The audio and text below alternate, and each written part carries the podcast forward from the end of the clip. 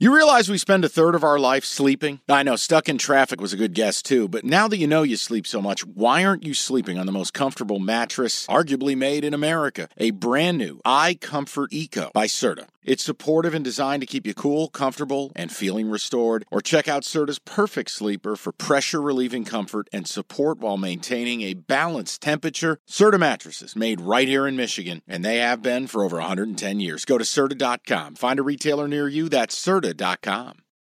It's the most anticipated WNBA season in history. And you know what that means. Court is back in session. Welcome to Queens of the Court, an Odyssey original podcast. I'm your girl, Cheryl Swoop. And I'm Jordan Robinson. All WNBA season long, we'll be bringing you interviews with star athletes, analysis on your favorite teams, and lots of hot takes. Order, order in the court. Follow and listen to Queens of the Court on the free Odyssey app or wherever you get your podcasts. It's Cash the Ticket, brought to you by FanDuel. The other NFC game, and we already started talking about it. Niners, Packers, the good for nothing Packers choke that game. Could have given Detroit another home playoff. Yeah, game. I, I, and I- down goes the BGB, and I felt for you. that's okay. It, it- I knew I was in trouble with Debo getting hurt, and and Purdy's got a glove. He doesn't have a glove. So look, you're not going to hit them all. It was tough, but here's what I focus on, and it part of it is the window to the Lions beating this team. The Packers were able to line up, run the ball a little bit. Especially Oh. early. Yeah, early. Now adjustments get made, things happen. But the Niners are better. Look, their pass efficiency is how they stop you. And they don't give up deep shots. And their linebackers are going to zoom and tackle. Um, but if you can run the ball and you're willing to take the underneath stuff, which I think Mr. Goff is, there's a pathway there. I was very disappointed in the Niners' game plan, which featured next to no pressuring, blitzing, and it's like, look, are you really going to let Love sit back there? At that point when they entered the game, was he 22 touchdowns and one pick since week 9? Yeah, sounds like that. Yeah, So 21 or it was, 22. It was a really puzzling decision by the Niners. Y- You know, but I think Packers O line came to play, and you had identified them as an elite pass pro. It's Yeah. why if you're a Lions fan, you go, "Hey, you got a better O line. If you can neutralize San Francisco's front, win that matchup, you feel I good." think you're better run and- blocking. I, I think Green Bay's better pass pro. What stood out to Green Bay though is they had those receivers blocking in the run game. They got receivers chipping the Yes. Bosa's and the Youngs, and Green Bay came out and played a tough game, which is the way the Lions want to play. Yeah, and and and again, I um look, I don't care. People can make fun of me, and I, I texted you this last week when they when the pack were playing Dallas. I said, Jim, are you so sure you want a piece of this? I did because it meant another home game. Okay. And by the way, the line we had speculated Detroit would have been three point favorites.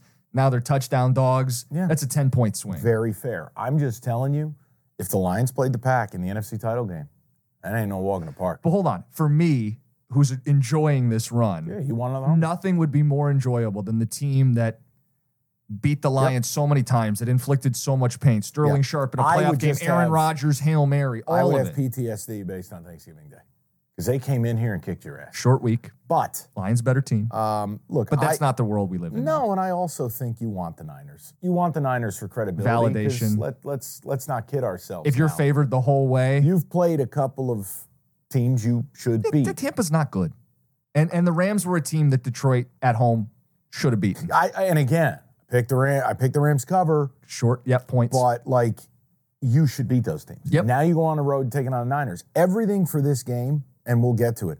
I need to see Debo Samuel's health, and I I, I think for the Lions, the thing that concerns me is just Ragnow. When the adrenaline fades, he's a warrior, but he's hurt. And no Jonah Jackson. and Jonah Jackson out. And we remember the stat when the line is together, they're in I think my the only world, loss they had was Dallas. and they didn't lose that game. Um, as no, far but as- don't do that. Don't, don't do the like, well, we really won the election. No, you lost the game. I hate it, but, they the, the- lost. The, the refs fucked you. Um, look, here's what I'm not willing to do if they're one game. What? I thought the Niners played their C minus game. I think and had that's a generous. Devastating injury early, and guess what? They still, still won. won the they still. fucking game. Let's talk about how that game ends because you have Jordan Love with a brain gets unplugged, brain dead It interception. was a college interception. It's cross body, cross field, double coverage, under throw. In that same fourth quarter, the Niners score 10 unanswered, come back, Yep. win the game. Brock Purdy. I think what's the the ink block test, the Rourke shot test, where you see what you want to see. If you're a critic, you see he missed a million throws, he didn't handle the elements, he's not the guy, he's not the dude. But if you've been a Purdy defender, oh, the story, the underdog, Mr. Irrelevant, he leads the game-winning drive late. Yeah, I don't care. I don't care about that either. I he did just- not look good in that game. No, no. Look, here's the only other game he's looked like that that I've ever seen in Cleveland, in the rain, no Debo Samuel. You're right. The parallels are right there for you. Now it's supposed to be sunny this week for the record. Okay, so the weather will take care of itself. But Debo 50-50. Don't know. Now listen, I do not make a habit of ever questioning what I deem to be the toughest human beings on the planet, which are NFL football players. Yeah. What I didn't understand is how do you take your pads off?